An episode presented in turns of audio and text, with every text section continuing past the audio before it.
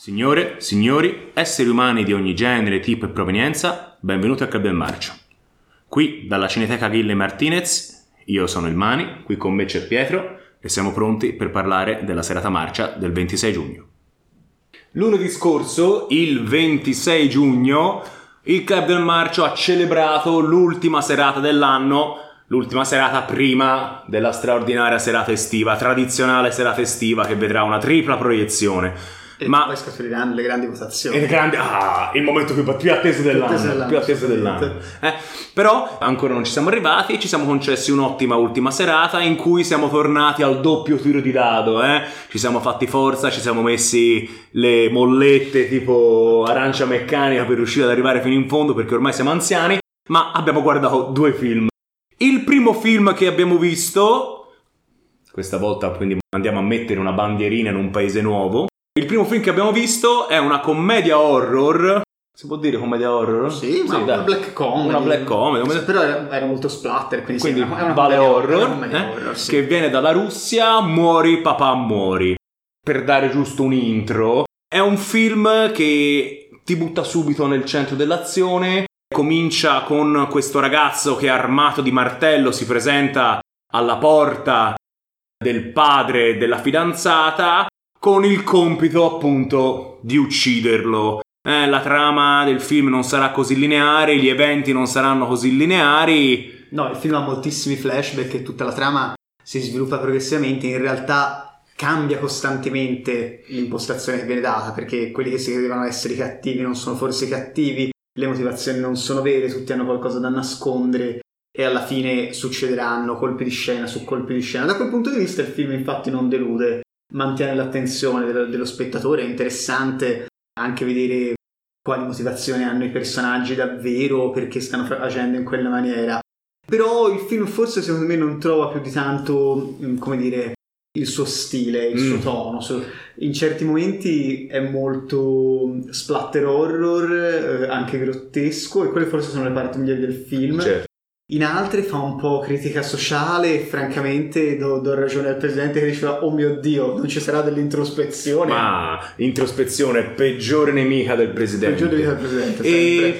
ho apprezzato molto in questo film che costruisce una bella tensione sin dall'inizio e addirittura l'azione, cioè proprio lo scontro fra il padre, che è un piccolo carro armato, e il protagonista armato di martello è subito prepotente, arriva al secondo minuto, terzo minuto, insomma. Sì, la prima scazzottata è la- forse la parte migliore del film. Ed è la parte migliore del film. Soprattutto la scena della televisione in faccia. La- eh, è bello, è bello. Quella scena della televisione in faccia è notevole. Ma infatti la televisione è proprio un bel elemento che viene utilizzato proprio dal rissa nel salotto. eh. Poi dopo invece comincerà a indugiare con queste testate negli spigoli, che dopo un pochino diventano un po' stantie forse. No, però poi c'è anche la scena del bagno, è parecchio Oh, raccapricciante. Quella forse è la, la parte più forte. Sì. È la parte più forte. Parlaci di questa scena del bagno, vediamo se ti ha colpito. Eh, vabbè, dai, lo... prima il protagonista tenta di liberarsi e si infila una forcina nella lingua, poi si spezza un polso cercando di togliersi le manette, poi il, il padre della ragazza gli stronca una rotola con, con un trapano. Con un trapano, eh? Sì, è abbastanza, gli cioè, abbastanza raccapricciante. due buchi, gli apre due buchi nella caviglia. E scena forte, eh, guarda, spoiler, verrà candidata a scena che ci ha fatto bestemmiare effettivamente, Eh, perché sì. ci ha fatto effettivamente bestemmiare. Scena molto forte. Solo la seconda parte del film perde un po' perché riarrivano mille personaggi, arriva un collega del padre poliziotto, arriva poi la famosa ragazza che non si sa esattamente che cosa abbia combinato e lì diventa meno interessante, perché poi diventa tutto, cioè, ok, vabbè, il film non è plausibilissimo, No. però poi cominciano a succedere tutta una cosa veramente di colpi di scena implausibili, gente che risuscita dalle, dalle violenze più assurde e non funziona più di tanto bene. No, no, come dicevi te, gli manca un po' l'identità. E mentre Eh, all'inizio sembrava che questo. Perché per questa penso sia un'opera prima, credo, mi pare di ricordare. Però mentre all'inizio sembra che questo film abbia una personalità e il suo timoniere, che ha un nome impronunciabile russo che io non, non ricordo, sembra che sappia dove mandare questa nave, a un certo punto invece sembra che ci voglia semplicemente far vedere che è un grande appassionato di cinema. Eh, quello- Comincia a entrare nel tributo, tributo che poi diventa scimmiottare. È troppo, troppo citazionista. Troppo, che Ci sono palle. troppe tarantinate. Oh, ecco. Tro- troppe, tar- troppe tarantinate, ovviamente oltretutto fuori tempo massimo perché anche basta, nel senso. Ormai Tarantino non è più un nuovo fenomeno del Esatto. cinema. Che palle. Ma si può dire che Tarantino quindi ha fatto anche dei danni al cinema? È per un periodo sì, Eh, quando, sì, lo, eh. quando lo editavano tutti Tutte. in maniera pedissima, sì. E secondo me anche un film che recentemente abbiamo visto come The Hunt casca precisamente nello stesso errore. Eh vabbè, quello sì, ne avevamo anche parlato Eh. nel podcast che era copiatissimo da, da Andatelo, Bill. bravo, andatelo a rivedere. Andatelo a rivedere. Ma poi soprattutto c'era la- l'aspetto, veramente quello ci ha proprio indignato, Ah, l'aspetto musicale. che palle! Continuamente a ricreare queste situazioni western che, come dicevamo prima di girare, non puoi mettere. Queste sto usando le parole di Pietro, eh? sto usando l'opinione di Pietro come se fossero mie. Non puoi creare, mettere una situazione western in un'ambientazione che di western non ha niente. Questo perché? Perché in tutta una serie di scene questo sono male. sottolineate da musiche che non sono musiche di Sergio Leone, ma sembrano musiche di Sergio Leone, sono proprio copiate pedissimamente da classici motivetti di Sergio Leone, che belli, però non c'entrano nulla. Anche no, anche non belli. non c'entrano nulla non perché belli. non ha, non ha nulla di western, non ha nulla di epico questo film, gente che si ammazza in un salotto Con e quindi un non, proprio non, c'entrano veramente niente. Niente, niente di niente di niente. E questa cosa mi sta sui coglioni. Infatti io personalmente, che evidentemente ha un carattere un po' scostante, sono passato dall'apprezzamento anche bello corposo allo scandalo più totale. Penso- Sì, ma com- come a tante altre cose, questo film anche dal punto di vista tecnico, no? allora la regia è molto buona. Non c'è niente da dire. Forse un po' pretenziosa? Sì, però. Ah, cioè, certo però comincia a girare intorno. Sì, è vero, troppi- troppe riprese a girare. Eh. Però tecnicamente è buona. Gli attori sono molto bravi. Ci soprattutto, soprattutto se l'attore che fa il padre poliziotto vabbè, è, un- è un- chiaramente un buon caratterista, però è veramente bravo, è inquietante, la fa molto bene la parte. La fotografia è molto bella, c'è tutta questa fotografia super satura. Gli effetti splatter sono scarsini perché sono proprio esagerati. Cioè, a volte avevo detto: Ma no, guarda, gli è esploso l'inchiostro nero, ah, gli è esploso il pomodoro rosso. Poi ogni tanto partono gli effetti in digitale, un po' così Eh. così.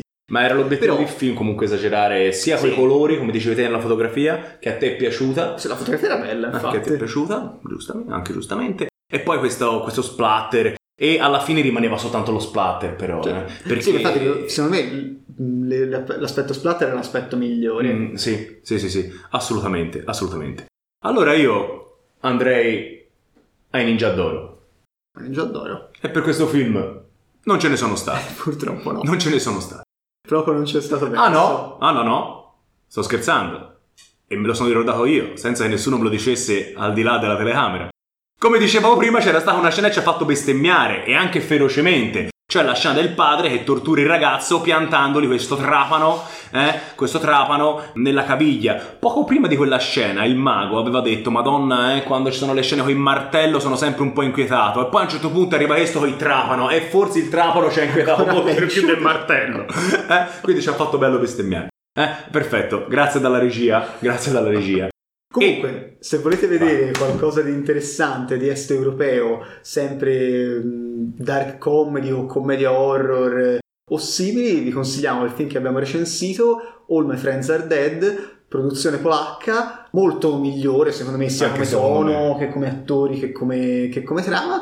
E veramente un bel film eh, horror comedy, ve lo consigliamo molto.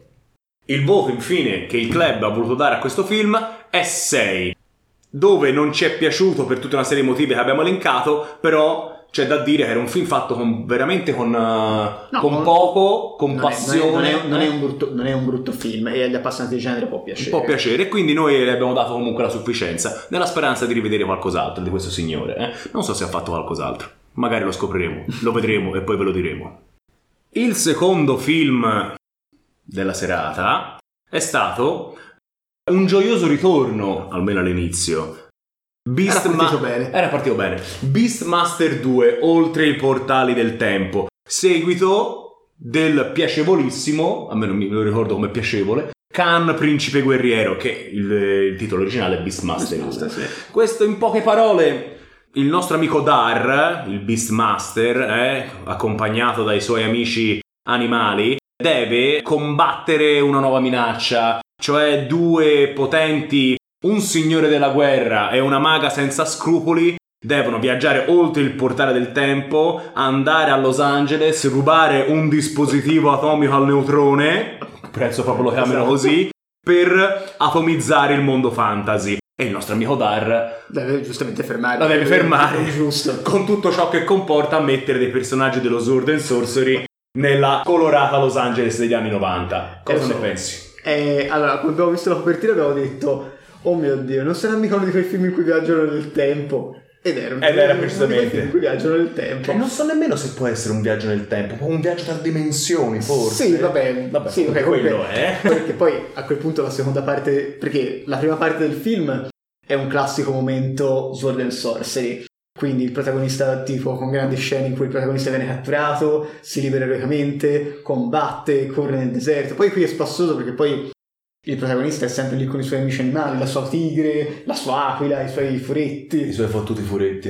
No, ma Codo e Pogo. Codo, Codo e Pogo. Ah, sono bellini. Codo e? Pogo? Pogo. Vabbè, non mi ricordo comunque qualcosa. Co- E che poi il protagonista Mark Singer eh, era piuttosto invecchiato rispetto al primo film, però era ancora bello Sì, sì, sì, sì, ci credevo nel ruolo. Sì, assolutamente. Era invecchiatino, però insomma era ancora abbastanza. abbastanza- Poi però la seconda parte appunto finisce nel- nella Los Angeles e lì trova eh, la coprotagonista Carrie Wurt, attrice che ha fatto varie cose però non molto famosa al cinema, ma noi ce la ricordiamo da grandi amanti dei videogiochi perché interpretava Tania nelle cutscene di Red Alert 2. Allora, devo essere onesto, io non ci ho mai giocato a Red Vabbè, 2. Ti giuro, non ho mai Vabbè, giocato. io me, la, io me la ricordo. Perché io da bambino avevo la PlayStation, non Ah, avevo il PC. è vero, eh? ma te- Ero menomato da questo punto di vista. Io avevo Crash Bandicoot. Ma Inoltre- questo è un altro discorso, immagino. Inoltre nel film molto buffo appare anche James Avery nella parte di un poliziotto di Los Angeles Ah, già, che è interpretava lo zio, Lo zio Phil, Phil. È vero, me l'ho dimenticato. il principe di Bel-Air. Il Quindi principe- carino da quel punto di vista. Sì, lei è una- la protagonista femminile, è la figlia di un senatore, quindi sfreccia con i capelli al vento su questa che è una Lamborghini, una Ferrari, comunque Sì, è una bella macchina una sportiva. bella macchina sportiva inseguita dalla polizia, abbraccia subito la causa del nostro Beastmaster eh, e lo accompagna in quello che è forse il momento più debole del film perché come giustamente ha detto Pietro la prima parte è proprio uno sword and sorcery e ci si diverte a vedere un bel film con i personaggi con le mutande pelose eh? poi dopo si arriva a Los Angeles e ci sono inevitabilmente tutte queste gag su questi personaggi che vivono come nomadi nel deserto che vedono la televisione sentono la musica vedono una macchina che non è trainata nemmeno da un paio di bovi insomma tutti questi sketch Bella citazione, mi è piaciuta. Eh? La grande citazione da um, I visitatori. Bravo, bravo Pietro, Eh. l'ha presa subito. Con Pietro comunque non si può dire nulla, sa tutte lui. eh. Che cazzo. E magari può essere divertente una volta, però questa va avanti per 40 minuti. Sì, un po', un- un po' troppo lungo come film. Che palle. E comunque era, ca- cioè, era carina l'idea. E poi io volevo spezzare una lancia a favore del nostro, secondo me, di un grande amico del club, Mm. il- che era appunto l'ideatore della saga di Beastmaster, Don Coscarelli. Mm, è vero. No? Uno che è partito da totale amatore del cinema, ha realizzato negli anni 70 un film che se uno pensa che lui era un- praticamente un ragazzino quando l'ha fatto e non aveva soldi, non aveva esperienza, è veramente ben fatto, che era Phantasm, che ha generato ben 5 seguiti, poi ha creato la saga Beastmaster, che sono tre film e una serie televisiva inizio anni 2000, Eh, sul modello di Hercules e Xena, quella roba lì. sì, e Scina Regina della Giungla, quella Mm. roba lì. E poi anche un altro film che ci era piaciuto molto anni fa, che era Bob House. No, no, ma infatti lui è mitico, eh. Però questo film non funziona No, ma infatti non- bene. poi non c'è neanche lui alla regia, c'è No, un tale no, Silvio Tabet che è stato il suo unico film. Infatti il film, cioè, tecnicamente è un po' squallido, va Eh, detto. dai, non funziona, eh. Cioè, è, è questa bisogna dare ragione al presidente. È sempre brutto dare ragione al presidente, ci piace sempre infamarlo, però questa volta bisogna dargli ragione. È sbagliato, cioè almeno è un po' controproducente avere una bella ambientazione fantasy, avere dei personaggi che comunque erano già stati introdotti con un, um, con un precedente film che funzionava, e poi prendere tutto sto carrozzone, annullarlo completamente per andare ad ambientare un film nella Los Angeles mondo, del mondo moderno. Eh, era, un, era, un, mezzuccio un po' trash. Eh, è la stessa sensazione che ho avuto quando ho visto il Thor della Marvel, il primo Thor, no? che parte ad Asgard con il ponte arcobaleno tutti contenti e poi alla fine passa tutti i film a fare battute in New Mexico, no? E la sensazione è stata la stessa con questo Beastmaster 2. Eh, peccato. Ci hanno speso meno comunque. Sì, probabilmente sì. Veramente meno. probabilmente sì. 2. Probabilmente sì. Sì, che poi andò, comunque andò malissimo il film, l'hanno un po' con mini distribuzioni, infatti il terzo era un film per la televisione. Il terzo è un film per la televisione che ancora non, non abbiamo visto. Proprio non è andato. Il, il primo invece era stato una, un, come dire, un film abbastanza originale nella filmografia dei cloni di Conan. Eh, ma sai, poi uscì proprio a ridosso di Conan, eh, poco tempo dopo. Questo invece è proprio fuori tempo massimo, alla fin fine. Dai, eh, non, non ci è piaciuto. Cioè, c'è piaciuto a metà. Sì, no. Allora, è mh, per amanti del genere. Se vi piace lo Sword and Sorcery, vi volete fare quattro risate, vi piacciono le tresciate, tutto sommato vi divertite. Poi, però, insomma, si può anche vedere di meglio. Si poteva vedere anche di meglio. Allora, a questo punto io traghetterei la nostra discussione direttamente verso Ninja d'Oro. Vuoi avere l'onore di elencarli? No, vai. Ah, io? Allora sì, li dirò. Me li ricordo. E questa volta invece me li ricordo, me li ricordo. Allora abbiamo un miglior oggetto inanimato perché il cattivo, che ha questa maschera tipo fantasma dell'opera, fa schifo, eh, però ha questo simpaticissimo strumentopolo che spara le palle verdi, spara i raggi laser verdi e ci è piaciuto.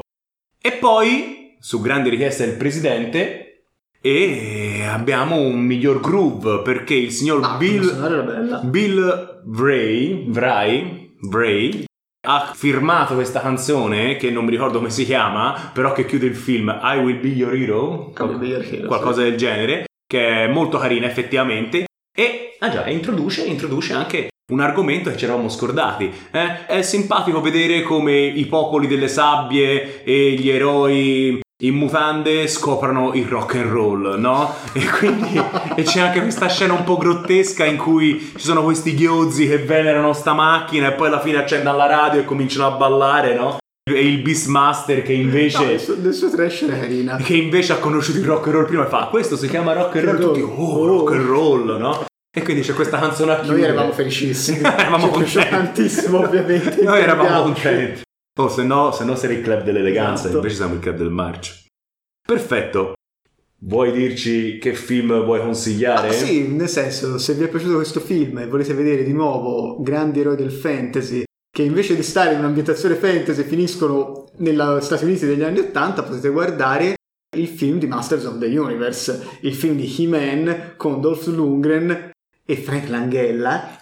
Non me lo ricordavo. È costato un botto di soldi, con grandissime ambizioni, disastro totale, disastro totale. ma consigliatissimo da, par- da, parte nostra. Me lo ricordo carino, però l'abbiamo visto veramente un milione d'anni fa. Sì, forse, è, sì, Forse merita una. No, anche no. Anche no. Anche no. Hai visto, eh? L'ho cotto in fallo, quindi non è consigliatissimo. Guardatelo una volta. Una volta. Una volta. E poi guardate lo speciale di Natale di Man. Ah, bravo. Che però è un film natalizio. Ma questa è un'altra storia. Esatto. Il voto che abbiamo dato a Beastmaster 2 è 6. Solo per, la, solo per, la, simpatia per i furetti. Perché comunque gli si vuole bene. Perché gli si vuole bene. A Mark Singer, Mark Singer si Mark chiama. Singer. Eh? A Mark Singer gli si vuole bene. La prima parte, i primi 40 minuti ambientati nel mondo fantasy ci sono piaciuti. Poi dopo diventa una tresciata, però anche questo è il nostro pane. E quindi, nonostante tutto, siamo usciti abbastanza contenti. No. E quindi il voto è 6. Questo era tutto quello che avevamo a dire per i film di questa settimana.